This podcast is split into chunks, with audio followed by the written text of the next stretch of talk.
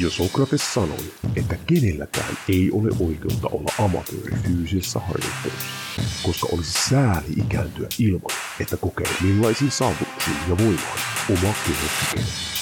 Jos olet samaa mieltä, olet tullut oikeaan paikkaan.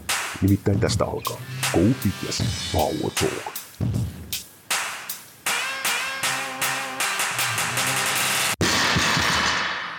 Tervetuloa Go Fitness Power Talk podcastiin, jossa siis anteeksi pyyntelemättä puhutaan pelkästään voimasta ja voimaharjoitteluun liittyvistä aiheista, eli viedään suomalaista voimaharjoittelukulttuuria eteenpäin.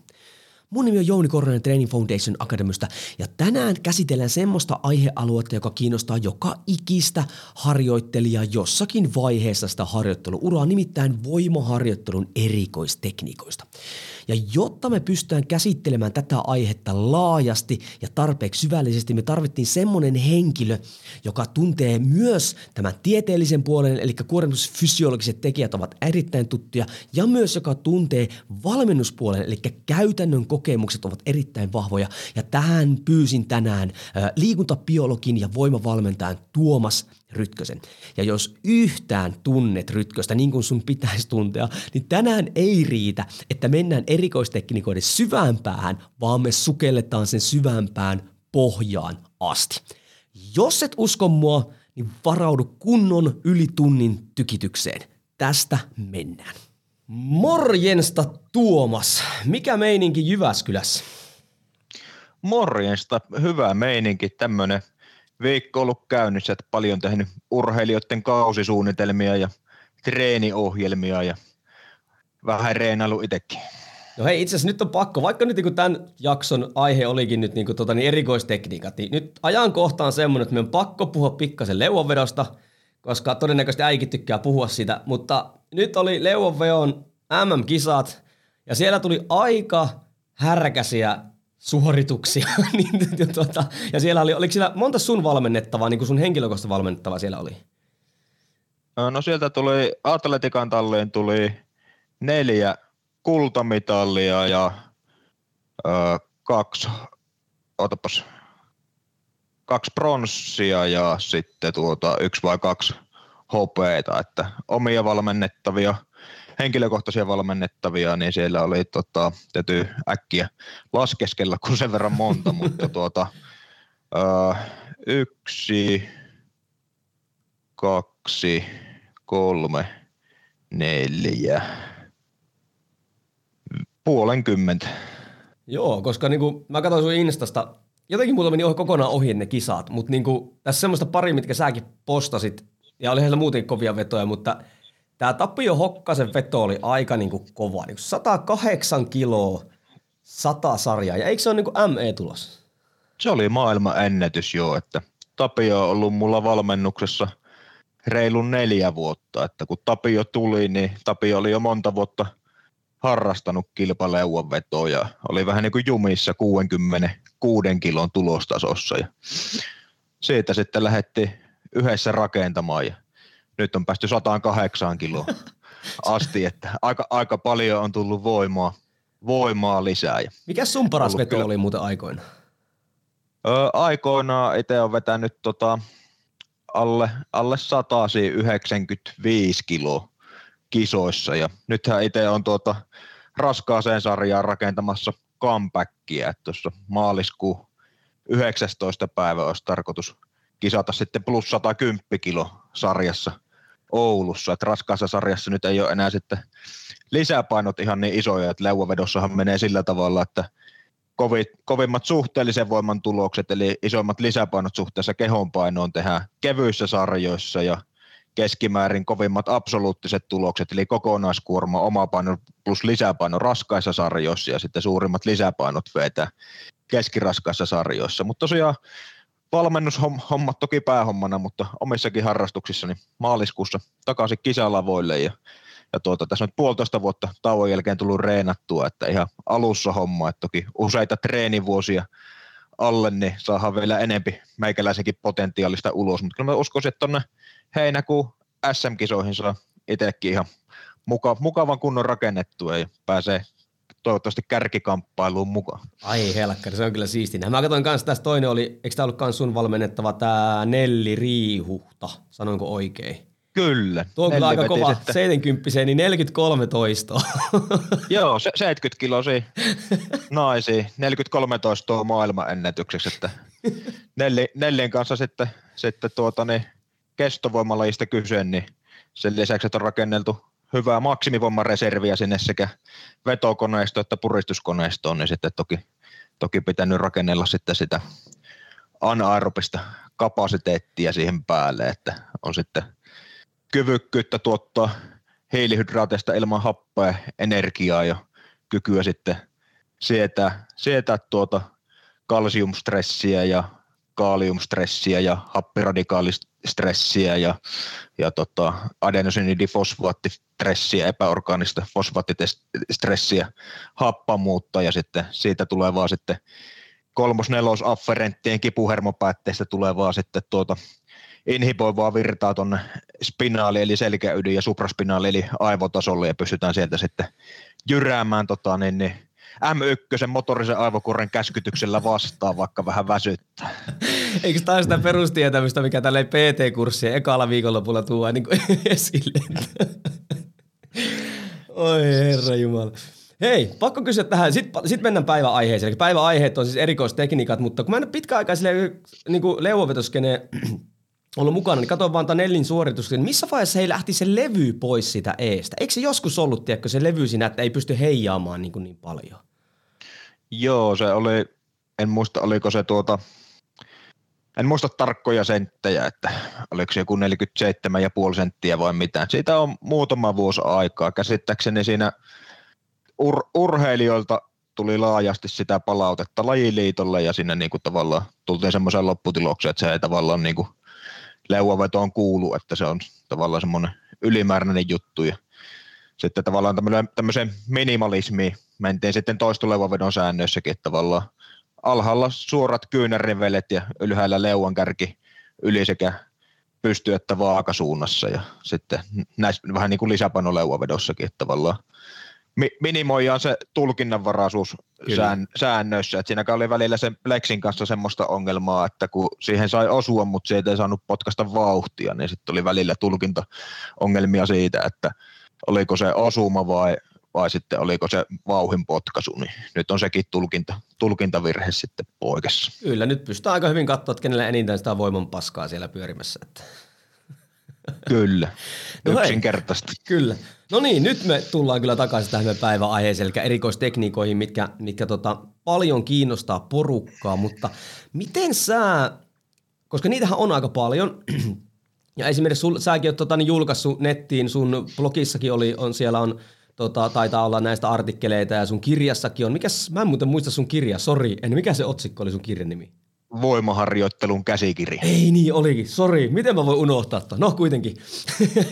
niin, niin, miten sä määrittelet nyt erikoistekniikan? Niin, se onkin ihan hyvä tavallaan vähän tämmöinen voimailufilosofinen kysymys. Juuripa näin. Mi, mi, mikä on erikoistekniikka, mutta ehkä se monesti mielletään meidän tuota sekä – voimaharjoittelukulttuurissa laajemmin, että sitten myös liikuntatieteissä, niin semmoiseksi tekniikaksi, mikä ei ole vakiokuormalla tehtävää konsentris-eksentristä harjoittelua täydellä liikeradalla vai jotain muuta. Kyllä. No hei, miten nyt ennen kuin mennään tonne noin, niin nyt kun sulla toski päästiin tähän niin kuin MM-tason vetäjiin, niin tota, kuinka paljon sä käytät noin yleensä, jos ajatellaan vaikka tota Tapio vetoa, vetoa ja hän on kumminkin jo kehittynyt, hän on korkean tason niin kuin leuon vetäjä, niin öö, onko ne semmoisia niin tavallaan niin kuin yksilöllisiä, että öö, kehitys näyttää, milloin voitaisiin ottaa esimerkiksi erikoistekniikoita käyttöön vai otat sä niitä käyttöön niin systemaattisesti siinä harjoittelussa? Kyllä tuommoisella kovaan taso voimailijalla niin käytän tosi paljonkin erilaisia erikoistekniikoita. Monesti monesti niin kuin joko nivelkulmaspesifi hermostollisen käskytyskyvyn kehittämiseen tai tietyllä nivelkulmilla parhailta sisäisiltä momenttivarsilta voimaa tuottavien lihasten ja lihasten osien rakenteellisia adaptaatioiden eteenpäin viemiseen ja toki sitten perusumakausilla saatetaan käyttää joitakin erikois, erikoistekniikoita, niin tuota, sitten ajamaan myös lihaskasvua, mutta kyllä vaikka tässä Tapio viimeisen neljän vuoden aikana, niin Tapio on tehnyt kymmeniä erilaisia variaatioita leuanvedosta, että siellä on ollut niin kuin tavallisen leuanvedon lisäksi niin muuttuvan vastuksen vetämistä, että on vetty, vetty tuota kumilla ja raudalla ja sitten on ollut eri nivelkulmille korostuvia osanostoja, esimerkiksi kolme neljäsosaa vetoa, mistä se ensimmäinen neljännes on poissa ja sitten on ollut puolikasta vetoa ja yläosa neljäsosa vetoa ja sitten on ollut tuota puolitoista nostoja esimerkiksi yläosa korostavasti, että ensiksi ylös sitten puoleen väliin ja sitten ylös sitten ollut yksi, yksi neljäsosa nostoja. Sitten on ollut isometrisiä pitoja eri vaiheissa sekä nosto- että laskuvaiheessa esimerkiksi yläasennossa leukatangon tasalla, suu, suutangon tasalla, nenätangon tasalla, niin edelleen. Ja tuota, niin, niin, en ole ihan varma, kun neljä vuotta niin pitkä aika, että ollaanko sitten tehty funktionaalisia isometrisiä Tapion kanssa, eli sitten laitetaan niin kuin räkki ketjuilla, ketjuilla kiinni sillä tavalla, että vetään sitten liikkumatonta vastusta vastaan niin paljon kuin lähtee. Öö, muiden vetäjien kanssa käyttänyt, mutta muistaakseni Tapion kanssa ei ole tehty hangbar-vetoja, että sitten tuleekin kumit, kumit niin kuin ylhäältä päin ja pystytään laittaa lisäpainoja jalkojen väliin enemmän kuin normaalisti ja sitten yläasennossa se kumejen apu loppuu ja sitten pystytään tavallaan lajiomaisilla voimantuottonopeuksilla sitten vetämään sitä loppuvetoa yli isolla raudalla. Sitten erilaisia hiissausvetoja on tehty Tapion kanssa, että vetään niin kuin esimerkiksi ensiksi yläasentoon ja sen jälkeen toisto pitää vielä sisällä esimerkiksi kolme kertaa tanko silmien tasolta yläasentoon ennen kuin tullaan takaisin alas. Sitten toki perusvoima kausilla sitten tuota, niin eri liikevariaatioita sitten paljon, että vetää paljon muillakin otteilla kuin mitä sitten kisaotteilla. Ja sitten saatetaan tehdä myös pikkusen pitempiä jarrutusvaiheita pariin kolmeen sekuntiin, kun haetaan sitten sieltä, sieltä sitten sekä venyttävästä että supistuvasta vaiheesta sitten ärsykettä tuonne niin lihasmassa signaloinneille.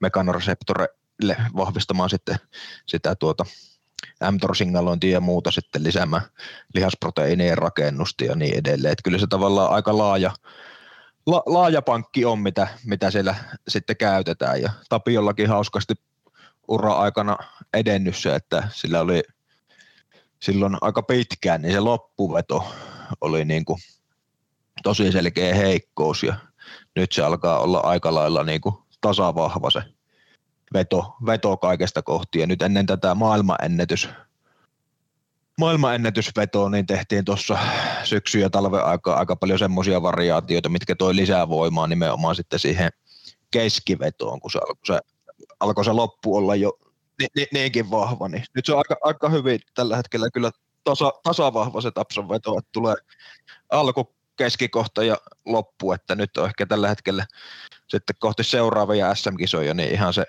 viimeinen pari senttiä siellä tangon päällä, mutta kyllä se nyt enempi on koko, koko liikerataan lisää ja ehkä sitten sen ihan viimeisiin sentteihin pikkusen nivelkulmaspesifejä variaatioita, mutta sata kymppiä kohti lähdetään rakentamaan. Todella kova. Ja tuossahan näkyy työ just, tai kuuluukin toi, niin kuin toi, niin kuin systemaattisuus siinä takana. Mikä sulla, hei, yleiset erikoistekniikoita käytetään, koska tiedostetaan, että niissä on niin kuin potentiaalia viedä tuloksia, suorituskykyä eteenpäin, mutta mitkä sä näkisit erikoistekniikoiden isoimmiksi tavallaan niin kuin haitoiksi kautta semmoisiksi vaaratekijöiksi, koska eihän ne nyt ole ihan pelkästään plussaa.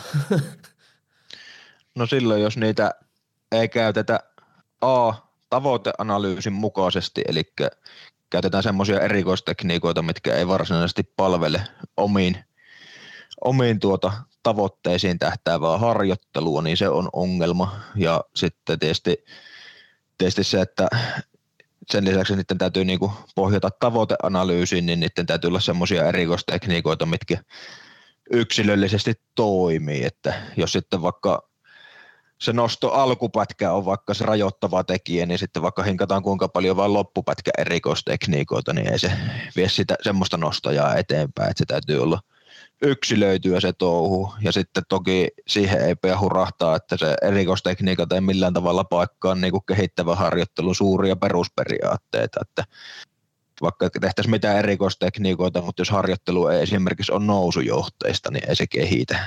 Ja sitten toki myös se kehitysaste jatkumo täytyy siinä huomioon, ja että jos puuttuu semmoinen niin perusyleisvoimapohja täydellä liikeradalla perustekemisestä, niin silloin se on turhaa kikkailua vielä hirveästi tehdä mitään, mitään erikoistekniikoita, että se niin kuin tietty, tietty täyden liikeradan yleisvoimapohja täytyy olla ennen kuin sitten, sitten lähdetään enempi, teke, enempi tekemään.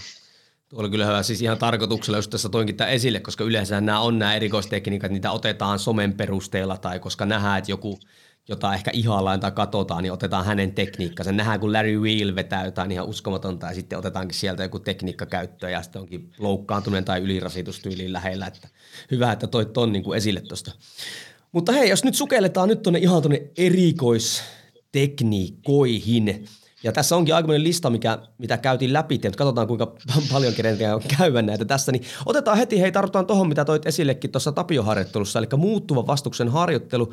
Ja sehän on semmoinen, mikä itse ainakin koen, että nyt jos seuraa somessa tai muuallakin, niin se on ehkä yleistynyt nykyaikana. Tavallaan tieto, sehän on vanha juttu, mutta sehän niin se tietoisuus siitä on ehkä lisääntynyt. Mitä mieltä oot siitä? Kyllä se varmasti on lisääntynyt, että monetkin monetkin tuota tutkimusnäyttöä popularisoivat valmentajat on sitä tuonut ja itekin on varmasti Suomen skenessä jonkun verran vaikuttanut siihen, että muuttuva vastusten harjoittelu on lisääntynyt, että sille on, se, se on erikoistekniikka, millä on tosi paljon käyttökohteita sekä maksimivoima- että nopeusumalajeissa. No miten sä määrittelet muuttuvan vastuksen harjoittelu ennen kuin mennään eri tapoihin, miten sitä voidaan niin kuin toteuttaa? Joo, eli muuttuva vastus tarkoittaa sitä, että se ulkoinen vastus ei ole koko liikeradan ajan sama, vaan se muuttuu. Eli tyypillisin tapa tätä on toteuttaa vastuskuminauhojen tai ketjujen avulla, jolloin se loppua kohti kasvaa se vastus, mutta toki voidaan muokata sitä voimakäyrää toisinkin päin, että se on vaikka alussa isompi se vastus kuin lopussa, jos käytetään esimerkiksi painonvapautustekniikkaa. Eli esimerkiksi vaikka äsken puhutussa leuavedossa, niin voidaan tehdä vetoja esimerkiksi niin, että osa painoista roikkuu jalkojen välissä ja osa toisesta lenkistä selän takana ja vetää esimerkiksi ensimmäinen puolikas niin, että se kaikki rauta on mukana ja sitten avustaja nostaa toiseksi puolikkaaksi sen selän takana roikkuvan rauha ilmaan, niin silloin se onkin muuttuva vastus niin päin, että se alkuveto on raskaampi kuin loppuveto. Mites niin fysiologisesti, niin kuin mitä järkeä tässä on? Totta kai siinähän vähän erot vaihtelee, että miten se toteutetaan, eikö vaan, mutta että mit, mitä niin kuin järkeä siinä, miksi sitä kannattaisi ottaa niin kuin harjoitteluun? Joo, no siihen on tosi monia eri syitä ja käydään niitä yksitellen läpi. Yksi on ihan se, että eri liikkeissä on erilaisia voimakäyriä, eli riippuu sekä ulkoisen kuorma vaakasuuntaisten vipuvarsien pituuksista nivelkeskipisteisiin, että sitten toisaalta, toisaalta sitten lihasten sisäisiä vipuvarsien kyvystä tuottaa voimaa ja sitten myös tuota, millä lihaspituuksilla eri lihasryhmät toimii eri nivelkulmilla, kun keskilihaspituuksilla pystytään konsentrisesti ja isometrisesti tuottamaan enemmän voimaa kuin muilla lihaspituuksilla, kun enemmän supistuvia proteiinirakenteita päällekkäin. Niin jos nyt otetaan kolme esimerkkiä, niin esimerkiksi vaikka kyykky on tämmöinen nouseva voimakäyrän liike, että siellä kyykky ala-asennossa ää, levytangosta kohti maan keskipistettä menevä painovektorin vaakasuuntaiset vastustavat vipuvarret polvi- ja lonkkanivelen keskipisteeseen aika pitkät, mutta mitä korkeampaan kyykkyyn noustaan, niin sitä lyhyemmäksi ne muuttuu. Eli sitä pienemmällä voimantuotolla sitä rautaa pystytään liikuttamaan, niin, niin sitä pystytään liikuttamaan isompia kuormia siellä ylänivelkulmilla kuin alanivelkulmilla. Niin jos me treenataan aina vaan vakioraudalla syvää kyykkyä, niin meillä vahvistuu huomattavan paljon enempi ne syvät nivelkulmat kuin korkeat nivelkulmat, mutta sitten ketjujen ja kumejen avulla me voidaan muuttaa sitä kyykyn voimakäyrää sillä tavalla, että se on raskas sekä alhaalla että ylhäällä, kun ylös tullessa sitten ne kiristyvät kumit tai lisääntynyt ketjumäärä lisää sitä vastusta, niin tämä on niin kuin yksi keino, mitä voidaan hyödyntää sitten nivelkulmaspesifin voimantuoton kehittymisessä maksimivoiman näkökulmasta ja toisaalta kenties lihasmassa harjoittelussakin, vaikka sitä interventiotutkimuksissa oikein ole saatu vielä näkyviin, mutta jos tarpeeksi pitkiä aikoja tehdään, niin ehkä sillä voidaan vaikuttaa myös siihen mekaanisen kurmituksen kokonaismäärän kautta sitten lihaskasvuunkin tämmöisessä kyykyn tyylisessä liikemallissa. No sitten meillä on laskeva voimakäyrän liikkeitä, niin kuin vaikka sivusuuntaiset soudut, niin kuin vaikka äh, penkkiveto, si- siinä taas sitten pystytään tuottamaan siellä alhaalla enemmän voimaa kuin ylhäällä, niin jos halutaan välillä samalla tavalla se koko liikerata mahdollisimman raskaaksi, niin voidaan käyttää edellä kuvatun tyylistä painonvapautin tekniikkaa. Ja sitten meillä taas on tämän tyylisiä liikkeitä kuin vaikka joku hauiskääntö seiste, mikä sitten on vähän niin kuin U-muotoinen se voima käyrä ja se on sitten raskaimmillaan siinä keskellä, koska silloin se vastustava vipuvarsi on pitkä.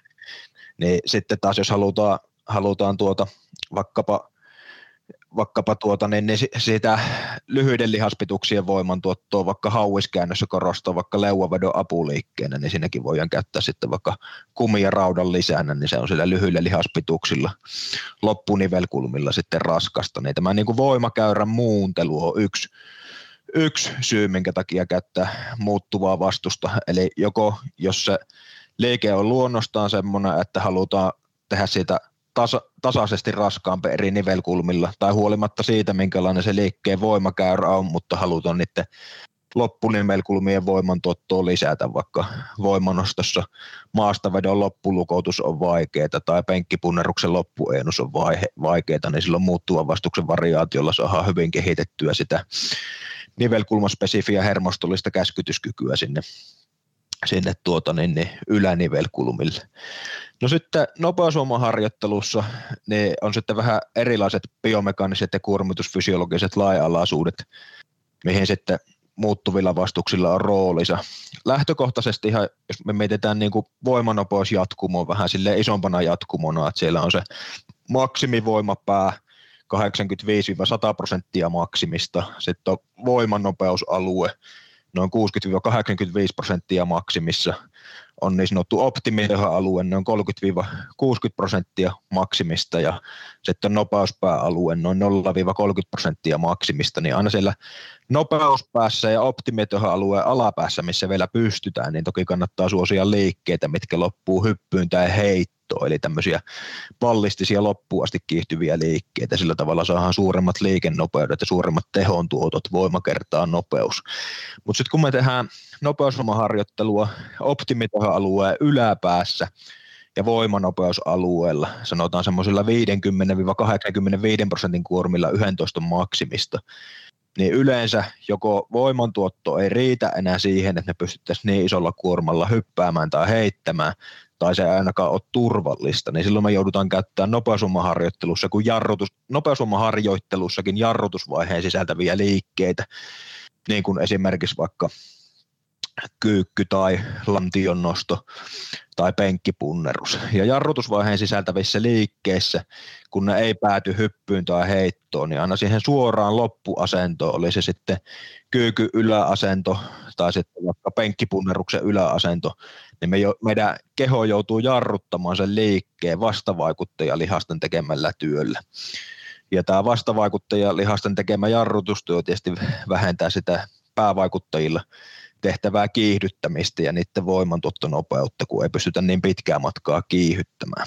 Nyt kun me, jos me käytetään tämmöisissä optimitehoalueen yläpää- ja voimanopeusalueen harjoitteissa sitten tämmöisissä jarrutusvaiheen sisältävissä liikkeissä muuttuvaa vastusta sillä tavalla, että semmoinen noin 20-50 prosenttia siitä yläasennon kuormasta tulee näistä kumeista tai ketjuista ja loppu sitten tasaraudasta, niin tällä tavalla me saadaan pienennettyä sitä vastavaikuttajien, vastavaikuttajalihasten tekemää jarrutustyötä ja pystytään pitempi aika siitä noston liikeradasta konsentrisessa vaiheessa kiihdyttämään sitten.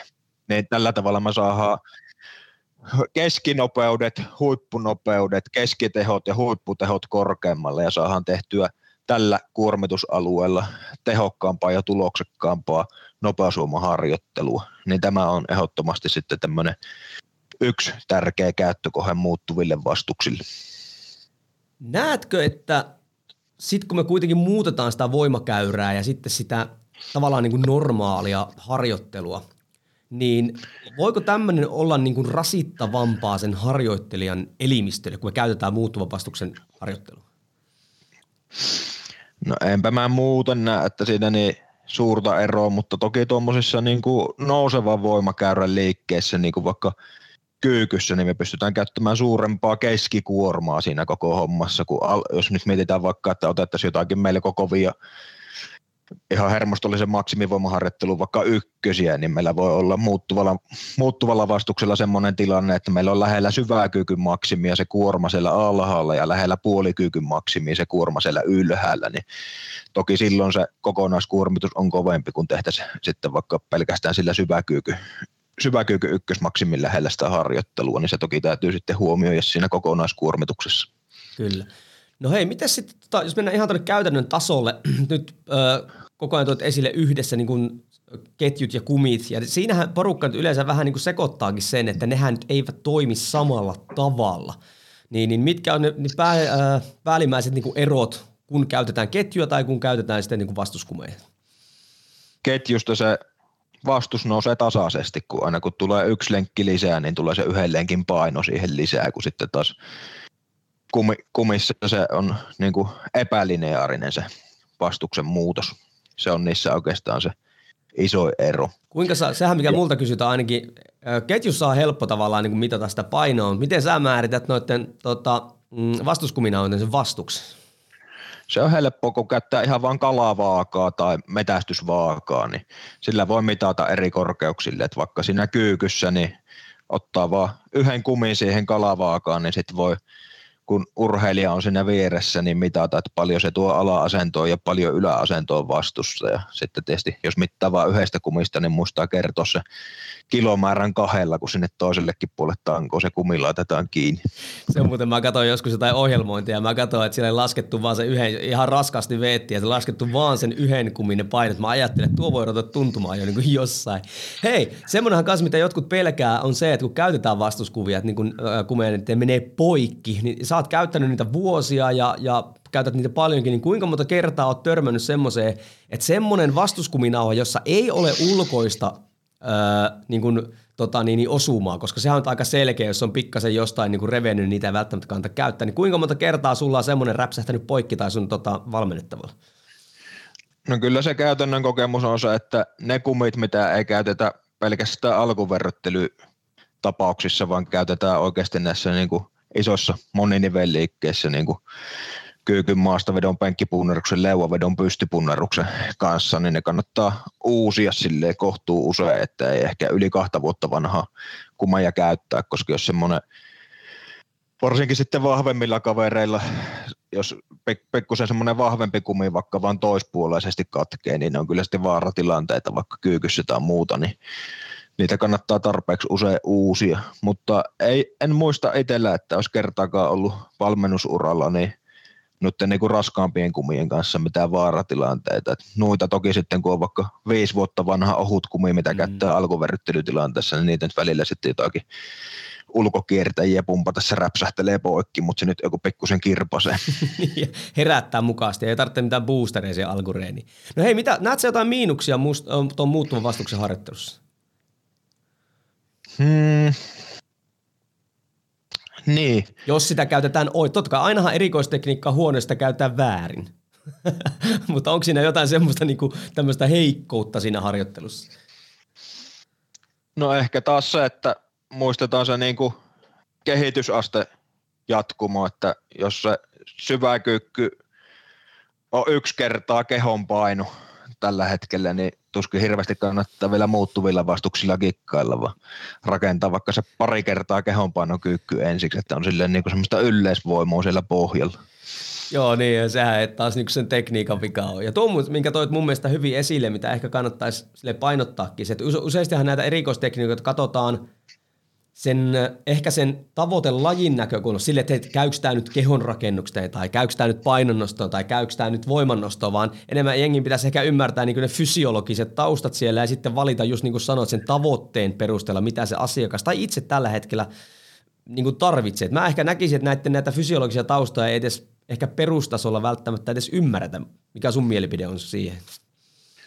Niin, kyllä etekin näin sillä tavalla, että on tosi tärkeää ymmärtää se perusbiomekaniikka ja kuormitusfysiologia ja sillä tavalla nähdä, että ne on niinku työkaluja valmentajan työkalupakissa ja valitaan sitten tavoitelähtöisesti ja yksilöllisesti niitä käyttöön silloin, kun nähdään, että niistä on hyötyä.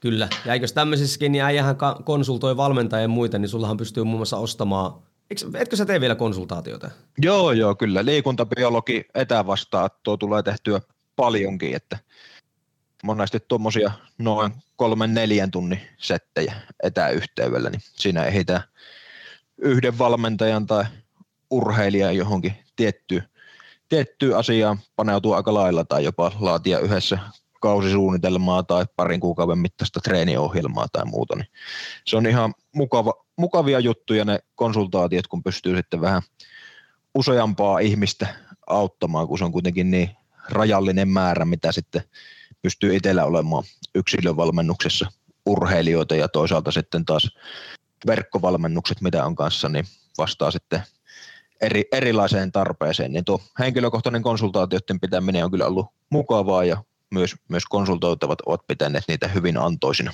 Voisin kuvitella, että on niin ammatillista näkökulmasta tosi mielenkiintoista aina sukeltaa tulee spesifisti tiettyyn, tiettyyn niin juttuun, mutta hei, Siinä oli vähän muuttuva vastuksen harjoittelu näihin totta kai voi sitten, tästä, tarkoitus on meillä tässä episodissa vähän niin kuin käydä perusteita läpi ja vähän avata sitä maailmaa ja muuta. Ja sitten jos kiinnostaa, niin kannattaa totta kai ehdottomasti sukeltaa ö, enemmän niiden, niiden tota niin, niin, ö, juttuihin. Toinen, mikä mä semmoinen, mikä ehkä on yleistynyt nykyaikana, tai ainakin mun mielestä, voihan olla, että mä katson sitä tietyn kuplan niin kuin sisältä, mutta ainakin on nämä korostetut eksentriset, ja näissä yksi esimerkiksi semmoinen, mikä on, mikä on mun mielestä vähän tuonut, kun tämä vauhtipyöräharjoittelu, esimerkiksi K-boksit ja muut vastaavat tämmöiset, nehän korostaa myös sitä, niin, niin tota, minkälaisena työkaluna sä näet näitä korostettuja eksentrisiä, käytät sä niitä niin kuin paljon? Joo, se taas riippuu tosi paljon lajista, että minkälaisessa roolissa ne on, että jos laji sisältää paljon eksentristä voimantuottoa, niin sittenhän ne on tosi tärkeässäkin roolissa, että esimerkiksi kaikki palloilulajit, missä on paljon suunnanmuutoksia, missä ensin jarrutetaan eksentrisellä lihastyöllä ja sitten kiihdytetään vähän konsentrisvoittoisemmin, niin on esimerkkejä lajeista, missä, missä tar- tarvii kovaa eksentristä voimantuottoa tai, tai sitten vaikka monet yleisurheilulajit on semmoisia, missä tämä tämmöinen kimmosa iskuttava venymis-lyhenemissyklus toimii ja siinä on myös tämä voimakas eksentrinen komponentti tai jos juostaan suoraan kovaa, niin lentovaiheen puolivaiheessa takareisien täytyy eksentrisesti pitkillä lihaspituksilla absorboida iso määrää energiaa ja näin poispäin. Et sitten taas vaikka tuommoisessa lajeissa, missä se konsentrinen voimantuotto on rajoittava tekijä, niin kuin vaikka maksimi, perinteiset maksimivoimalajit, voimanosto, lisäpainoleuvan veto, niin siellä ei, siellä ei niin kuin ison kokonaistutkimusnäytön valossa näyttä siihen niin kuin 11 maksimin kehittämiseen tämmöisestä korostetusta eksentrisistä keskimäärin oleva hyötyä. E, Itse on siitä jonkun verran tehnyt tämmöistä niin kuin omaa käytännön, käytännön tapaustutkimusta, millä nyt ei minkäänlaista tieteellistä arvoa, mutta, mutta tuota, oma semmoinen teoreettinen ajatus siinä taustalla on, että kun yksi tämmöinen maksimivoimaan vaikuttava tekijä on se, että kuinka hyvin tämmöinen sivuttaissuuntainen voiman välittyminen pelaa tuolta – lihassolujen supistumiskoneistosta niitä ympäröivää tuki- ja sidekudosmatriksia, niin siellä välissä olevat tämmöiset voimaan välittävät kostameirin rakenteet on semmoisia, mitkä mahdollisesti saattaa erityisen hyvin lisätä määräänsä ja vetolujuttaa, niin tosi suurista mekaanisista kuormista, niin joskus on jollain perusummakausilla tullut sitten maksimivoimalle urheilijoille testattua noita korostettuja eksentrisiä ja itselle on jäänyt siitä, niin kuin korostan, nämä on käytännön kokemuksia. Ei, tutkimusnäyttö näyttää, että ei ole hyötyä keskimäärin, mutta itselle on jäänyt käytännön kokemuksena niistä semmoinen fi, niin kuin tuntuma, että se on yksilöllistä, että toiset niistä hyötyy ja toisille ei ole hyötyä, että ehkä se sitten on, jos siellä tuki- ja sidekudosten voimanvälityspuolella on sitä, sitä niin kuin vajetta, niin se voi olla yksi työkalu, mistä voi olla hyötyä, mutta missään nimessä ei ole niin kuin primaarinen työkalu tämmöisten lajejen kehittämiseen. Ja toki meillä on myös paljon täysin konsentrisia lajeja, tai paljon ja paljon, mutta muutamia, niin kuin vaikka pyöräily, soutu, uinti, missä eksentriselle voimaharjoittelulle ei ainakaan isommassa mittakaavassa ole tarvetta. Mutta mennäkseni näihin lajeihin, missä on, niin, niin tuota, kyllähän siitä sekä korostetusta eksentrisestä harjoittelusta, mikä tarkoittaa sitä, että tehdään sekä konsentrinen että eksentrinen vaihe, mutta eksentrisessä vaiheessa on enemmän kuormaa kuin konsentrisissa sekä erillisestä eksentrisestä harjoittelussa, missä konsentrinen vaihe tehdään avustetusti ja sitten sarjojen intensiteetti säädetään täysin sen eksentrisen, hallitun eksentrisen vaiheen perusteella, niin sillä on väliä. Ja täällä, tämähän on niin kuin kuormitusfysiologisesti to, tosi selkeää, että semmoisissa lajeissa, missä eksentristä voimantuottoa ja kovaa eksentristä voimantuottoa tarvitaan, niin erillistä eksentristä voimaharjoittelua tarvitaan, koska eksentrisesti pystytään tuottamaan semmoinen 20-50 prosenttia enemmän voimaa kuin konsentrisesti, riippuen harjoitustaustasta ja liikennopeudesta. Konsentrinen voimantuotto siellä lihassolutasolla perustuu, perustuu pitkälti myosiinien ja aktiinien toimintaan ja niiden poikkisilta syklitoimintaan, kun sitten taas eksentriseen voimantuottoon liittyy myosiinin ja aktiinin toiminnan lisäksi sitten voimakkaasti titiinien toiminta, mitkä on tämmöisiä jättiproteiineja, mitkä menee sitten lihas, lihassolun sarkomeerissa Z-levystä toiseen ja menevät sieltä tuota myosiinirakenteiden läpi ja vastustavat viskoelastisesti venytystä ja nimenomaan eksentrisessä lihastyössä aktiivisesti, niin se tämä niiden jäykkä PEVK-kompleksi pääsee venymään, kun se kalsium sen lisäksi, että se saa aikaan niiden poikkisilta syklien toimimiseen, eli myosini ja aktiini alkaa toimia, kun kalsiumia kiinnittyy troponini tropomyosinikompleksseihin, että sieltä pääsee sitten myosiinit kiinnittymään aktiineihin, niin sen lisäksi sitten kun sitä kalsiumia kiinnittyy sinne titiini, titiini N2A, titiini N2A-kompleksi pääsee kiinnittymään aktiiniin ja sillä tavalla se titinin jäykkä PEVK-osa pääsee venymään, kun sitten taas tuossa passiivisessa venytyksessä ainoastaan se löysä immunoglobuliinipää venyy. Ja se, että me saadaan, saadaan eksentrisestä voimantuotosta kaikki irti, niin ensinnäkin se liittyy paljon hermostollisia adaptaatioita. Ihmisen, joka ei ole tehnyt erillistä eksentristä harjoittelua, niin tosi vai, on tosi vaikea saada kaikki lihassolut tuottamaan voimaa ja aktiiviseksi eksentrisessä lihastyössä, koska jos on tehnyt vain konsentris-eksentristä harjoittelua, missä se konsentrinen voimantuotto on rajoittava tekijä, niin se eksentrinen lihastyö on niin submaksimaalista ja helppoa, että lihassolujen rekrytaatiotaso ei tarvitse olla kovin korkealla. Niin niinpä sitten kun tehdään erillistä eksentristä harjoittelua, korostettua eksentristä harjoittelua, missä oikeasti sitten haetaan niitä eksentrisen voimantuoton rajoja, niin aluksi tapahtuu tosi paljon adaptaatiota ihan siinä, että liikehermosto oppii käskyttämään niitä korkean rekrytaatiokynnyksen isoita ja nopeita motorisia yksiköitä, eli lihassoluryppäitä myös sitten eksentrisesti.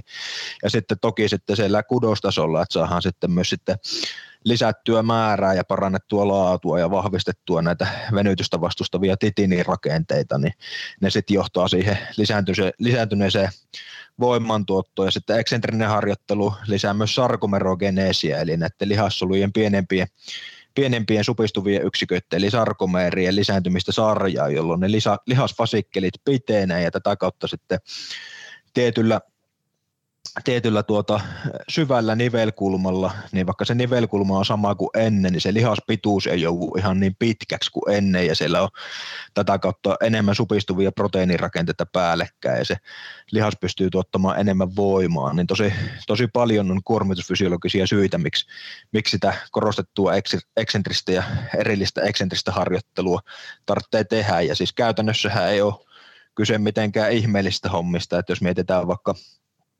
palloilulajien voimaharjoittelua, missä erityisesti polveojentajat, mutta myös sitten lonkaojentajat ja nilkkojen plantaarifleksorit, pohkeet joutuu tekemään eksentristä työtä. Jos mietitään vaikka sinne polveojennuksen puolelle, niin ihan esimerkiksi jossain Smithissä tehtävät eksentriset kyykyt yhdellä jalalla, että jarrutellaan yhdellä jalalla alas ja avustetusti kahdella ylös tai jalkaprässissä yhdellä jalalla jarrutellaan yhdellä alas ja kahdella ylös tai sitten voidaan tehdä ihan vaikka takakyykkyjä painonvapauttimilla niin, että siinä on sen perusrauvan lisäksi koukuilla roikkuvat painonvapauttimet päässä ja painonvapauttimien kanssa jarrutellaan alas ja sitten työnnetään ylös. Ja monesti tämmöiset hermostollishypertrofiset 3-16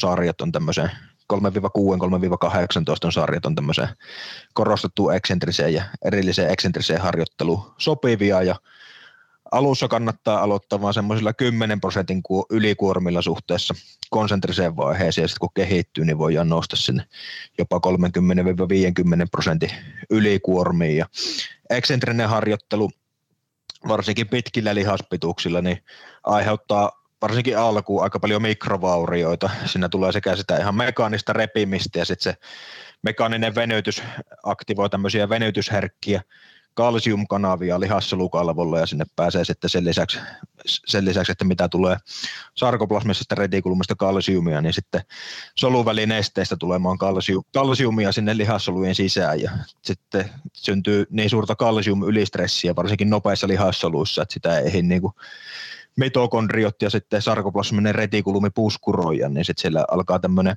kalpainijynkytys ja niiden kautta tulevien protea, tämmöisen niin proteaasitoiminnon, proteiinien raketta hajottavien, hajottavien tuota, entsyymien kautta syntyy sitten siitä kalsium kalsiumkuormasta johtuvia mikrovaurioita sitten kanssa, niin eksentrisessä harjoittelussa kannattaa varsin alkuun pitää ne määrät tosi kohtuullisen, että aloittaa ihan jollain kahdella viiva neljällä työsarjalla viikossa. Ja muutenkin näyttäisi, että eksentrisessä voimaharjoittelussa se ei kovin korkeisiin määriin kasva tavallaan se niin annosvastesuhde, että ei niitä kokeneillakaan treenaajilla niin yleensä ole tarvetta tehdä enempää kuin korkeintaan semmoinen 5-8, 5-10 työsarjaa per lihasryhmä viikossa. Ja toki sitten eksentrisen voimantuoton kehityskaudet ja ylläpitokaudet erikseen, että ylläpitäessä riittää ihan vaan se pari sarjaa viikossa per lihasryhmä. No miten sä tota, näet tuossa niin adaptaatiot on hyvin siihen, että lisää niin voimaa, mutta miten sä näet, mä oon ainakin nähnyt muutamia semmoisia ihan tunnettujakin voimavalmentajia, jotka myös lihasmassan kasvatuksessa käyttää korostettuja eksentrisiä, niin tuleeko se niin kuin, tavallaan niin kuin sen korostetun eksentrisen niin kuin sen tota, niin, niin, tekniikan kautta vai tuleeko se siitä, kun me pystytään mekaanisesti käyttämään isompia kuormia? Niin, öö, miten sä näet lihasmassan kasvatuksessa näet? Niin, no siitä ei kanssa näyttäisi olevan, niin kuin, että se mikä tämänhetkisen kokonaistutkimusnäytön valossa mikään maaginen työkalu niin kuin lihaskasvu, lihasmassan kasvatukseen välttämättä olisi, että toki siinä saadaan eksentrisessäkin vaiheessa niin kuin rekrytoitua sitten ne kaikki, kaikki motoriset yksiköt ja kaikkein ne isommat ja suurimmat motoriset yksiköt on niitä kaikista kasvuherkimpiä motorisia yksiköitä. Mutta tuota, lihasmassa harjoittelussa ehkä kuitenkin on kyse siitä, että se niin kuin tietyn mekaanisen kuormituksen kynnys täytyy saada ylitettyä, sillä täytyy saada tehtyä riittävästi määrää ja sitten pikkuhiljaa täytyy saada lisättyä sitä mekaanisen kuormituksen voimakkuutta ja määrää, jotta ne lihakset kasvaa, mutta tämmöinen niin kuin säännöllinen korostettu ja eksentrisien käyttö niin kuin lihasmassaharjoittelussa ei, ei niin kuin interventiotutkimusten tämänhetkisen kokonaistutkimusnäytön valossa niin mitenkään välttämättä tarpeellista ole, mutta, mutta tuota, voi sitäkin voi, voi sitä niin kuin, niin kuin mekanismitasolla peri, periaatteessa niin kuin sanoa, että sillä saadaan sitten sitä kovaa venyttävää stimulusta kaikille motorisille yksiköille myös siinä niin kuin laskuvaiheessa, mutta siinä ehkä tulee sitten tämmöinen niin kuin plussat ja miinukset, että kun se aiheuttaa sitä mikrovauriokuormaa niin paljon enempi, niin se lisää sitten palautumisaikoja, niin voi tulla ongelmaksi, että kokeneilla lihasmassan treenailla ei pystytä niin kuin pitämään optimaalista harjoitustiheyttä yllä, että tällä hetkellä valmennusopillinen kokonaistutkimusnäyttö viittaa siihen, että niin kauan jos tehdään alle 10 työsarjaa per lihasryhmä viikossa lihasmassa harjoittelua, niin on sinänsä sama, että treenaaksen lihasryhmä yksi, kaksi vai kolme kertaa viikossa, mutta sitten jos tehdään noin 10-20 työsarjaa per lihasryhmä viikossa, mikä monille on se optimaalinen määrä lihaskasvulle kokenemista reenaajista, niin se lihasryhmä olisi hyvä pystyä treenaamaan pari kertaa viikossa läpi.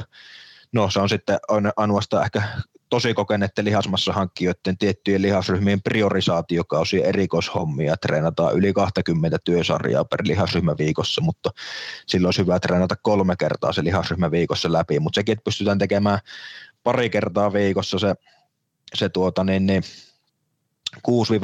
6-10 hyvää työsarjaa, niin vaatii kuitenkin, että siinä on riittävää se palautuminen, jos siellä käytetään liikaa tämmöisiä pitkiä lihaspituuksia, tosi kovaa eksentristä lihastyötä korostavia erikoistekniikoita, mitkä sekä suoran mekaanisen kuormituksen että tämän kalsium ylikuorman kautta aiheuttaa niitä mikrovaurioita, niin sinne voi tavallaan tulla sitten ongelmaksi että vaikka ne yksittäiset toistot olisikin ihan suht tehokkaita stimuloimaan lihaskasvua, niin ei pääse tavallaan kokeneille treenaajille optimaalisiin viikkovolyymeihin, kun se palautuminen sakkaa aikaa. Et siinäkin täytyy sit miettiä sitä niin kuin isoa kokonaiskuvaa ja kokonaiskuormitusta ja kehon kokonaispalautumiskapasiteettia. Ja sehän siinä onkin, kun just ne, jotka varsin ajattelee, että kipu on kehitystä ja kun sillä saadaan nyt sitten revittyä hirmu kivut, niin jotenkin ajatellaan silleen, että hei, tämä on nyt tosi kehittävää, mutta sitten ei ymmärretäkään, että nyt sitten se rupeaa venymään se palautumisaika niin pitkälle, että se rupeaa sitten vaikuttamaan sen kokonaiskehitykseen tosi heikentävästi. Mutta Kyllä, hyvä. ja to, toinen juttu on sitten se, että mikrovaurioita, jos tulee sitten liikaa, niin sitten se on pelkästään haitaksi, että se kehon proteiinisynteesikapasiteetti menee niiden vaurioiden korjaamiseen eikä sitten uuden lihaskudoksen rakentamiseen. Ja tätä, tätä kautta se aika menee palautumiseen eikä kehittymiseen, niin se on sitten niin kuin toinen ongelma. Ja mikrovauriothan ei, siitä on niin kuin, alkaa olla tosi vahva kokonaistutkimusnäyttö, että tälleen niin kuin akuutisti mikrovauriot ei niin kuin vaikuta lihaskasvuun mitenkään, mutta sitten kuukausien ja vuosien aikajänteellä voi olla, kun mikrovauriot on yksi niistä asioista, mikä lisää satelliittisolujen aktivoitumista siten, että niistä muodostuu lihassoluihin uusia tumia, mistä ohjataan sitten lihassolujen proteiinisynteesiä, niin sitten kun tietty määrä tumia pystyy pitämään huolta vaan tietyn kokoisesta lihaksesta, niin sitten pitkässä juoksussa, kun lihakset kasvaa tarpeeksi isoiksi kuukausien, vuosien aikajänteellä, niin tarvitaan lisää myös tumia niihin lihaksi, liha, lihaksiin, niin tätä kautta, tai lihassoluihin lisää tumia, niin tätä kautta sitten sopivalla määrällä mikrovaurioita voi olla oma roolinsa tämmöisessä kuukausien ja vuosien aikajänteen lihaskasvussa, mutta missään nimessä mikrovaurioita ei pidä liioitella eikä lihaskipua ihannoja, että se olisi jotenkin kehittävä treenin merkki. Että kehittävästä treenistä kertoo se, että keskipitkällä aikavälillä suorituskyky kasvaa, että maksimivoima ja lihasmassa hommissa sarjapainot kasvaa, vaki, vakioliiketekniikalla, nopeusvoimahommissa – liikennopeus, tehon tuottokyky kasvaa, pystytään loikkimaan pitemmälle, hyppäämään korkeammalle, hyppäämään yhtä pitkälle tai loikkaamaan yhtä pitkälle lyhyemmällä kontaktiajalla, heittämään tiettyä välinettä pitemmälle. Kestovoimassa suorituskyky kasvaa, kun pystytään tekemään tietyllä standardiliikeradalla vakiokuormalla enemmän toistoja tai sitten isometrisesti pitämään tietyllä kuormalla tiettyä asentoa pitemmän aikaa yllä. Se kertoo kehityksestä, ei lihaskipu. Niin perkele, jos tästäkin Mä taidan irrottaa tuonne äskeisen, tai tämä semmoinen pienen osan, että aika menee palautumiseen, ei kehittymiseen, ja sitten mä runtaan, mä tatuoin sen kaikille niille oikeasti johonkin rintaan, jotka palvoo sitä kipua.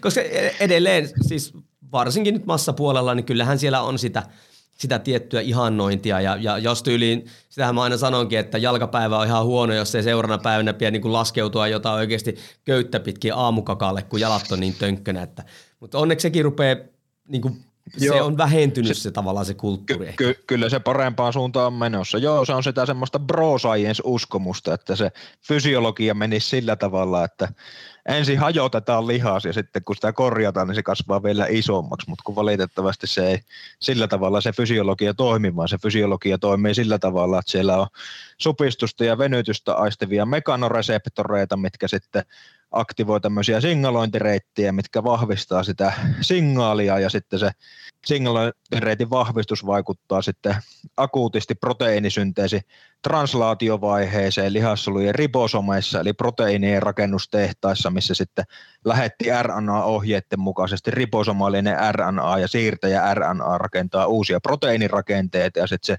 signalointi vaikuttaa geenien ilmenemiseen sitten siellä proteiinisynteesin translaatiovaiheessa, että sitten DNA lihasproteiinien rakennusohjeista sitten koodataan enempi lähetti RNA-rakennusohjeita, mitä pystytään sitten siirtämään sinne lihassolujen ribosomeihin, niin se, se sillä tavalla menee lihaskasvufysiologia.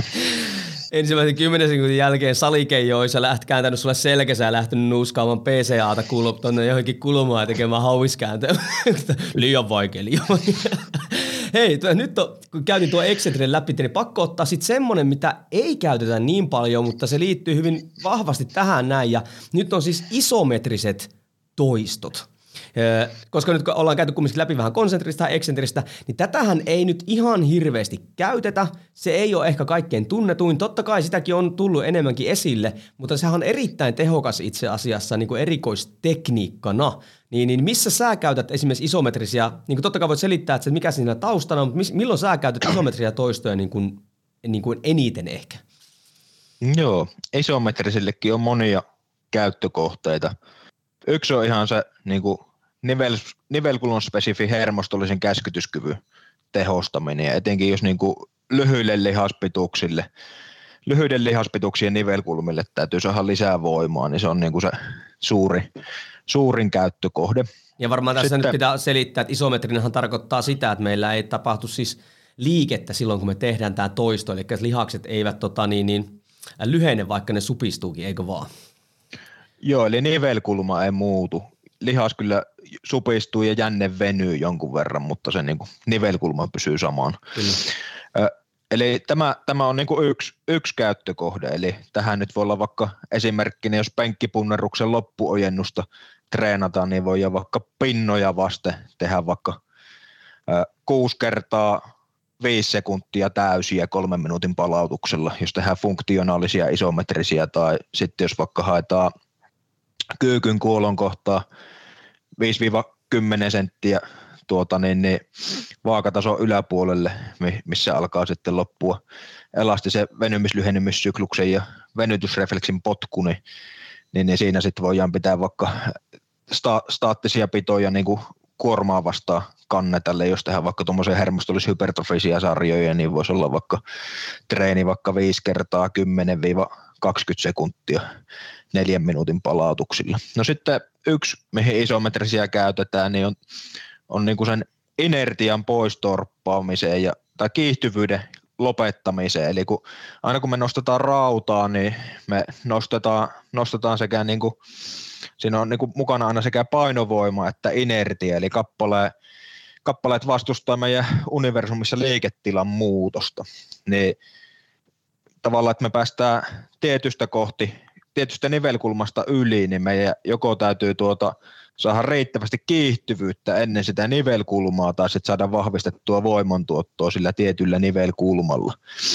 Niin niinpä sitten vaikka välillä voidaan käyttää semmoista erikoistekniikkaa, että vaikka kyyky ylösnousuvaiheessa, niin ei tullakaan sillä kiihtyvyydellä läpi sieltä, vaan pysäytetään se liike vaikka kolmeksi sekunniksi esimerkiksi 10 senttimetriä vaakataso yläpuolelle, jolloin se kiihtyvyys tapetaan pois ja joudutaan siltä nivelkulmalta sitten se isometrisen vaiheen jälkeen niin uudestaan konsentrisesti kiihdyttämään vähän niin kuin kuolleesta, niin se on yksi tapa kehittää nivelkulmaspesiviä voimantuottoa. Sitten toki ala-asennon isometriset pidot on yksi tapa sitten tappaa elastinen energia lämmöksi, että vaikka stoppikyykyt ala-asennossa kolmen sekunnin alastopeilla, niin kuin normaalikyykyssä treenataan sitä venymis-lyhenemissyklusta, että saadaan kudoksiin varastoitua eksentrisessä vaiheessa elastista energiaa, vapautettua sitä konsentrisesti, että se venymis-lyhenemissyklus toimii paremmin, niin välillä on ihan hyvä treenata sitä niin kuin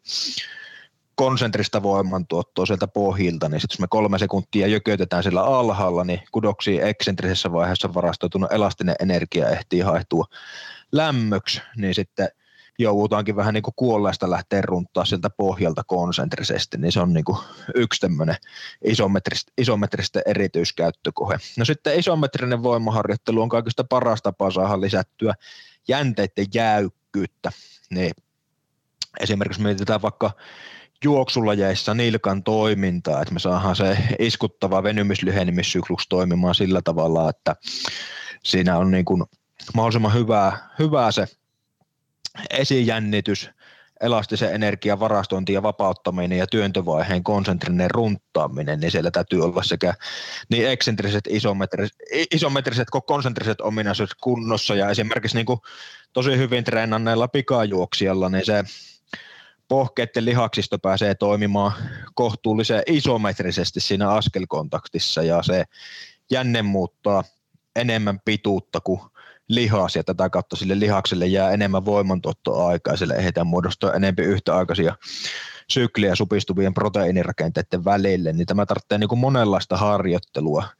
Esimerkiksi funktionaalisilla isometrisillä, esimerkiksi yhden, jada, yhden jalan isometrisillä päkielle nousuilla, juoksuaskelkontaktin nivelkulmilla, vaikka lukitussa Smithissä, niin pystytään lisäämään toisaalta sitä isometristä maksimivoimaa ja nopeutta, jos kiihytetään siihen maksimivoimaan niin nopeasti kuin pystyy niillä nivelkulmilla, saadaan lisättyä sitä akillesjänteen jäykkyyttä, tämmöistä positiivista stiffnessia. Sitten taas kun tehdään puntilla eksentristä ja sitten tehdään tämmöistä niin kuin erilaista plyometrista harjoittelua, missä tulee kovia iskutusvoimia, nopeita eksentrisiä jarrutuksia, suunnanmuutoksia, selkeä nopeita konsentrisia työntöjä, niin saadaan sitten lisättyä sitä pohkeiden lihaksisto eksentristä kyvykkyyttä, minkä kuormitusfysiologista puhuttiin aiemmin, niin sitten lopulta voidaan päästä semmoiseen tilanteeseen, että se jänne on sekä jäykkä että elonkaatio, eli venymis-lyhenemiskyvyltään hyvä, ja tosi niin kuin vahva, mutta siitä huolimatta kuitenkin pohkeen eksentrinen voimantuotto on kovempaa kuin jänteen jäykkyys, niin siinä juoksu askelkontaktissa kuitenkin se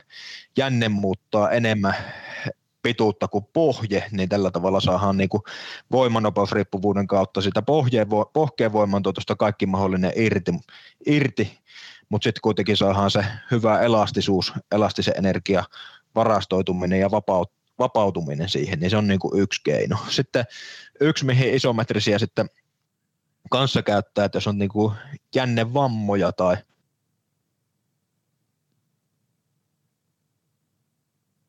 pitempiä isometrisiä tuommoisia, noin 30 sekunnin mittaisia, missä on yli 70 prosenttia isometrisestä maksimivoimatasosta näyttäisi kokonaistutkimus näyttää, että jotta näitä jänneadaptaatioita saadaan aikaiseksi, niin täytyy käyttää yli 70 prosentin voimia lihasten maksimivoiman tuotosta, niin täm, tämmöisillä sitten esimerkiksi neljä kertaa 30 sekuntia, kolmen neljän minuutin palautuksilla, niin voidaan sitten erilaisiin jännehommiin vaikuttaa. Eli esimerkiksi jos on ollut hyppäjän hyppäjän polvea, patelejänteiden tendinopatiaa, niin tullut käytettyä tämän tyylisiä esimerkiksi, että vaakakyykyssä jökötetään neljä kertaa 30 sekuntia, vaikka neljä minuutin palautuksilla pari kertaa viikossa on muuten tosi raskasta harjoittelua, niin jos mennään on. vaikka, mennään vaikka varaa 10 sekkaa, varaa 5 sekkaa, varaa 2 sekkaa intensiteettiprogressiolla, tai sitten jos vaikka on ollut tuota media, mediaalisen nivelnastan tulehuksia vaikka leuavetäjillä tai muuta, niin tämmöinen niin kuin käytännön kokemus on ollut hyvä, hyvä niin kuin tämmöisistä vaikka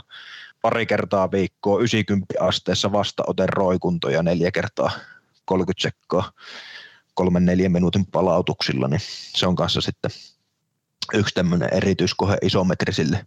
Ja sitten toki nämä on niitä, mitä itse käytän paljon, paljon nämä niin nivelkulmaspesifin voimantuoto kehittäminen, jänteiden jäykistäminen, jänteiden kuntouttaminen.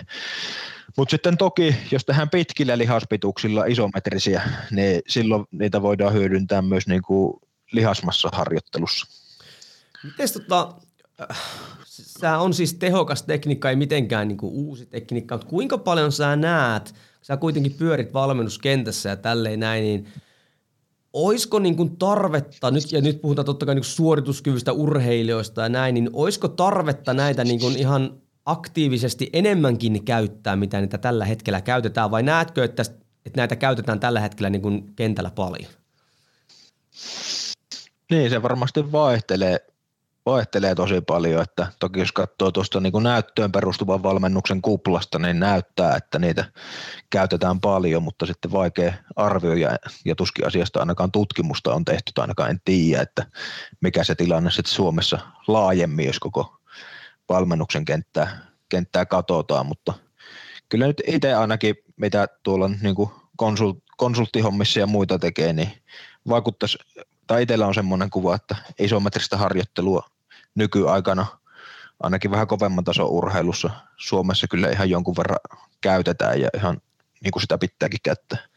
Kyllä, itse siihen tutustui aikoinaan Carl Dietzin kirja kuin Dry Basic Training, missä hän hyvin paljon toi muun muassa esille tämä isometrisen, ja hänellä häntä olympiaurheilijoita muita niin kuin alaisuudessaan, niin hän toi tätä, kuinka niin kuin tärkeä merkitys sillä on just varsinkin niissä, jos meillä on suunnanmuutoksia, että me saadaan tavallaan nopeammin sitä eksentristä käännettyä sitten sinne konsentrisen puolelle ja sitä kautta parantamaan sitä suorituskykyä, niin hän toista paljon esille. Ja hänen koko systeemi hän perustukin siihen, siihen eri, eri näiden vaiheiden reenaamiseen. Hei, kyllä, kyllä. nyt kun katson, miten tuo aikakin juoksee tässä näin, nyt tehdäänkö tota, niin, niin silleen, että otetaan tähän vielä yksi, koska mä tiedän, että tässäkin menee jonkun verran aikaa ja katsotaan, minkälaisen palautteen kuulijat meille antaa ja sitten otetaan osaa kaksi jossain vaiheessa, koska niin kuin Hulkin kanssakin meillä kävi, niin me ollaan tällä hetkellä puolessa välissä meidän listaa. Tämä kuulostaa ihan hyvältä. Menkäs, menkäs tuota maestro valitsee tämän päivän viimeiseksi erikoistekniikaksi? No tähän otetaan se, minkä sä ehdotit, mikä multa niinku tavallaan, en olisi itse, jos multa olisi kysyttykään, niin en olisi muistanutkaan tätä. Ja nyt tuleekin semmoinen kuin miele, äh, mielenkiintoinen huojuva kuorma. Voisitko ekaan selittää, mitä tämä kyseinen tekniikka tarkoittaa? Joo, eli esimerkiksi vaikka jos tehdään pystypunnerusta merimiespystypunneruksena tai penkkipunnerusta merimiespenkkipunneruksena, niin ei kiinnitä ei laitetakaan levy, levypainoja tangon päähän, vaan kiinnitetään vastuskuminaahoilla roikkumaan ne levypainot siihen tankoon, niin silloin se muuttuu epästabiilimmaksi, mutta ei kuitenkaan älyttömän epästabiiliksi, niin kuin silloin, jos tehtäisiin jollain, että itse tehtäisiin huojuvalla alustalla, vaan nyt se kuorma, kuorma on huojuva. Eli esimerkiksi vaikka käytännössä tässä taustalla on niin kuin se, että – mitä stabiilimpi olosuhde, niin sitä isompia ulkoisia voimia pystytään tuottamaan. Silloin, silloin on kaikista vähiten eh, spinaalista ja supraspinaalista inhibitiota ja sitä vähemmän niin kuin vastavaikuttajalihasten aktivaatio. Sähän niin kuin, saadaan niin kuin päävaikuttajalihaksia käskytettyä maksimaalisesti ja sitä, sitä kautta ja sitten myös niin kuin net, nettovoiman tuotto maksimoitua nivelle ympärillä sillä, että se vastavaikuttajako-aktivaatio on pienempää, niin, niin, niin toki monissa tilanteissa niin kuin stabiilit liikkeet on tosi hyviä. Ja sitten kun tehdään niin kuin kovavoimaharjoittelua, niin liian epästabiilit liikkeet, että ollaan jonkun huojuva alustan päällä, niin aina pahasta. Mutta tämmöinen huojuva kuorma on tavallaan tämmöinen sopiva välimalli, missä niin kuin saadaan sitten, jos halutaan korostaa tukeva niin kuin liikkeen alla olevan kineettisen ketjun stabilointia ja sitten avustavien ja stabiloivien lihasten roolia siinä, siinä tuota harjoittelussa, niin mitä voidaan hyödyntää. Ja oma valmennuskokemus on se, että esimerkiksi vaikka pystypunneruksen tyylissä liikkeessä, mikä on stabiliteetiltaan niin kuin hyvin pitkän kineettisen ketjun liike, kun siellä on kaikki isot nivelet alla, nilkka, polvi, lonkka, kaikki nikamavälit, mistä sitten tuota lapojen seutu ja olkanivel työskentelee, niin kuitenkin merimies pystypunneruksessa sitten kun sitä ajetaan kunnolla sisälle ja siihen on tottunut, niin ne sarjapainot ei ole yli 5 prosenttia pienemmät kuin mitä tavallisessa pystypunneruksessa. Eli, eli pystytään myös niin kuin päävaikuttajalihasten osalta niin tekemään oikein hyvää harjoittelua, mutta samalla saadaan kuitenkin sitten sinne erityisesti lantio ja keskivartalo ja olkanivelen hallinnalle, niin sitten tämmöistä uudenlaista ärsykettä näille stabiloiville ja avustaville lihaksille, niin se on yksi, yksi hyvä keino sitten tuota, t- tähän tarkoitukseen.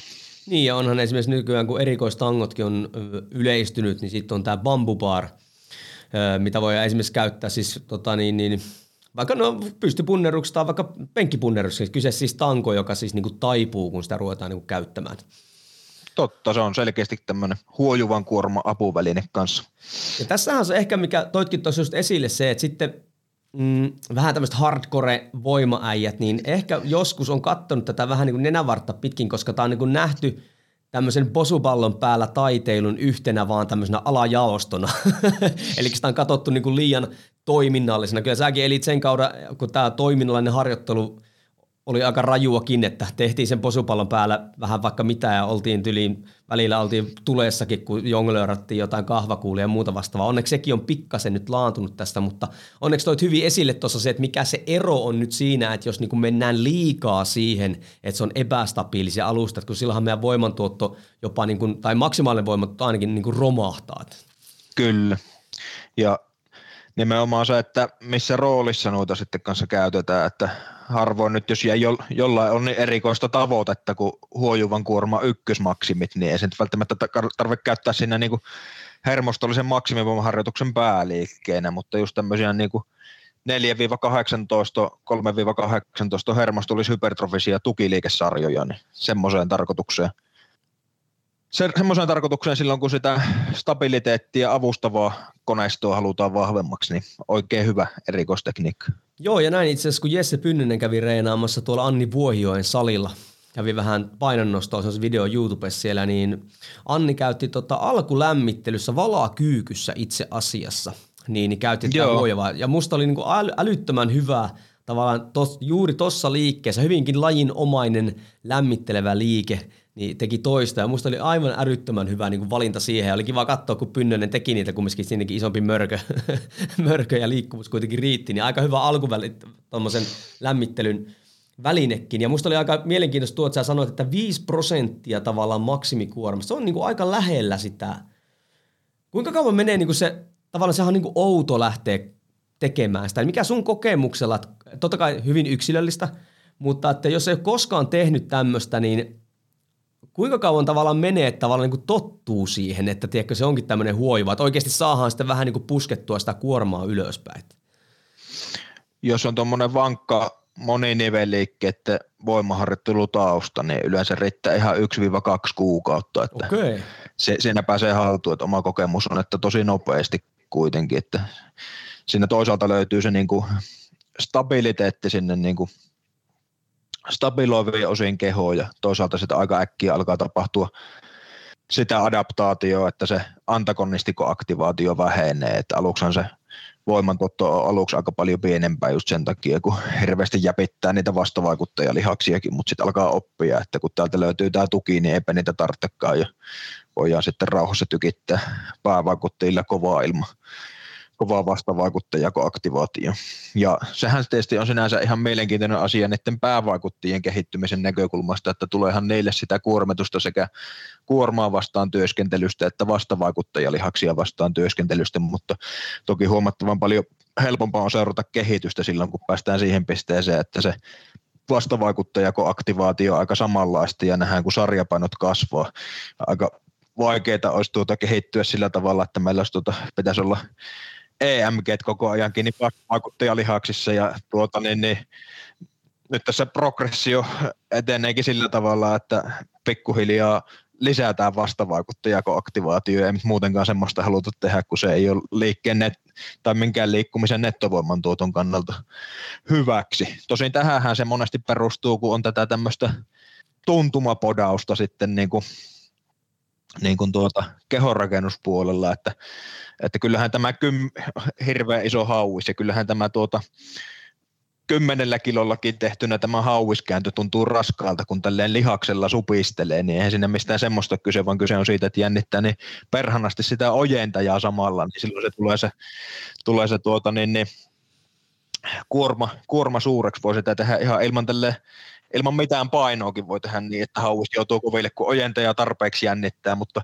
siinä on aika vaikea sitä progressio rakentaa silleen, että käytetään kaksi kuukautta samaa käsipainoa ja nyt on 60 prosenttia ekalla viikolla tuo vastavaikuttajan aktivaatio ja seuraavalla 65 ja sitten viimeisellä viikolla 90, niin kyllä se on helpompi niin, että pyritään jättämään se turha antagonistiko aktivaatio pois ja lisätään sarjapainoja, niin nähdään miten kehittyy. Tämä on ehkä siinä mielessä hyvä lopettaa, koska sä rupeat varmaan joidenkin meidän kuulijoiden niin iho alle menemään tästä, kun sä, sä rupeat kertoa, että kaikki näistä ei ihan toimikaan, mitä on luullut, että on toiminut. Mutta tässähän tulee esille tämä, niin kuin mitä itsekin koitan tuoda tosi paljon vajavaisemmin kuin sinä, niin, niin peruskuormitusfysiologian ja ihmisen kehon ja rakenteen toiminnan perusteiden niin kuin tietämistä joka sitten on kuitenkin kaiken tämän meidän niin kuin erikoistekniikoidenkin pohja. Et eihän se ole tavallaan ne tekniikat sinänsä mikään taija omasta vaan ne on niitä, että me ymmärretään, että meidän fysiologia toimii ja me valitaan siihen niin kuin oikeanlaisia työkaluja, millä voidaan sitten tavoitella sitten niitä meidän tavoitteita. Juurikin näin ja sillä, sillä tavalla voidaan tavallaan ajatella sitten toisaalta niin, että onko ne nyt sitten kaikki edes mitenkään niin erikoistekniikoita, vai onko ne enempikin vaan niin kuin erilaisia liikkeitä ja erilaisia tapoja käyttää meidän kehoja tavallaan yksi tekniikka siellä sen lainausmerkeissä perustekniikan joukossa. Kyllä, ja, ja sitä mitä olet tuonutkin esille tässä on se, että sitten hyvin usein näistä, näistä työkaluista, voitaisiin sitten sanoa, että ne ei välttämättä se ole erikoistekniikoita, vaan nämä työkalut, niin yleensä niitä vaan hyödyntää se, että siellä on semmoinen tietty perusharjoittelupohja, joka mahdollistaa sitten, että niistä saadaan sitten niin kuin enemmän irti, ettei se mene pelkästään vaan semmoiseksi leikkimiseksi. Juurikin näin. Hei, kiitos Tuomas. Jotenkin tämä menee tämmöisessä aika fysiologisessa tykittämiseksi, kun me sun kanssa jutellaan jostain kumman syystä. Lämmin kiitos, mukava olla vieraana. Täm, tämmöistä se on, kun päästään liikuntabiologi voimavalmentaja ääneen, niin sitä välillä seikkaillaan tuolla solutason syövereissäkin, mutta toivottavasti kuitenkin pysyttiin käytännönläheisesti ja käytännön sove, käytäntöön sovellettavasti, että ei nörtteilty nörtteilyn takia, vaan nörtteiltiin tuota sen kannalta, että miten pystyy reenaamaan fiksummin ja paremmin ja kovempia tuloksia tuottaa. Kyllä, ja sitten loppujen lopuksi sieltähän pitää olla pikkasen sitä nörtteilyä takana, siitä syystähän nyt meillä on tämä Go Fitness Power Talk, me saadaan tarvittaisikin nörtteille tosi kovaakin, ja hei, Kiitos tästä. Mä pistän tiedätkö, jaksoa jakoa ja katsotaan vähän, miten meidän kuulijat antaa palautetta. Hei kuulija, jos tuntui siltä, että haluat, eli meille jäi. Itse asiassa nyt kun mä katsoin, miten tämä jakaantui, niin mentiin vähän tälle ehkä niinku no tämä on ehkä taas väärä tämmöinen niin luokittelu, mutta suorituskyvyllisesti eteenpäin, koska nyt kun mä katson noita meidän, tai siis niin kuin tämmöisen urheilusuorituskyvyn näkökulmasta, koska seuraavat, mitä mä katson tässä, niin ehkä menee enemmän sit sinne lihasmassa puolelle, joten kuulija, jos sua kiinnostaa Tuomaksen mielipiteet esimerkiksi – okkluusioharjoittelusta tai klustereista, niin pistäpäs kuule palautetta samalla kun jaat tämän jossain Instassa, täkäät siihen Tuomaksen ja minut, niin katsotaan sitten, että me saataisiin vaikka Tuomaksen kanssa taas kalenterista varattua vähän aikaa ja puhuttaisiin tuommoista erilaisista erikoistekniikoista. Hei, kiitti sulle Tuomas. Kiitos kovasti Jouni, oli mukava olla vieraan. No niin, moi moi. Noin, siinä oli Go Fitness Power Talk tämänkertainen jakso ja kuten lupasin, sukellettiin syvämpään pohjaan asti. Ja tässä näkyy nyt esimerkiksi nyt niin Rytkösen vahvuus näyttöön perustuvassa valmentamisessa. Me, me ymmärretään se ihmiskehon toiminta, kuormitusfysiologia ja osataan sitten tavoitteen mukaan soveltaa sitä käytäntöön. Ja näin saadaan todella tehokasta valmentamista. Hei, jos haluat seurata liikuntabiologian voimavalmentaja Rytköstä esimerkiksi somessa, niin Instagramissa ja Facebookissa at atleettinen partasuu. Ja Tuomas työskentelee myös atletica.fi yrityksessä, jossa on muitakin voimavalmentaja. Öö, tuottaa hyvää materiaalia ja tuottaa totta kai tehokasta valmennusta, joten suosittelen ehdottomasti tutustumaan sinne. Jos hei kiinnostaa nyt Rytkösen, niin kuin käytiin läpi tuossa tämmöinen henkilökohtainen konsultaatio, niin, niin Tuomas antoi luvan antaa hänen sähköpostiin, eli tuomasrytkonen at gmail.com, ja sieltä voi kysellä ö, mahdollisuuksia tämmöiseen henkilökohtaisen konsultaatioon liittyen nyt sen voimaharjoitteluun. Hei, jos on tarvetta hankkia laadukkaita voimavälineitä, niin suunta tämän jälkeen gofitness.fi-sivustolle, joka mahdollistaa meille tämän podcastin. Ja jos haluat auttaa meitä, minua, GoFitnessä ja Rytköstä levittämään voimailu ilosanomaa, niin jaa tämä jakso yhdelle kaverille ja näin yksi henkilö kerrallaan me laajentaan voimaharjoittelun tietämystä, kiinnostusta ja koko tätä voimaharjoittelukulttuuria. Hei, kiitos jos jaat, ei muuta kuin kohti seuraavia jaksoja.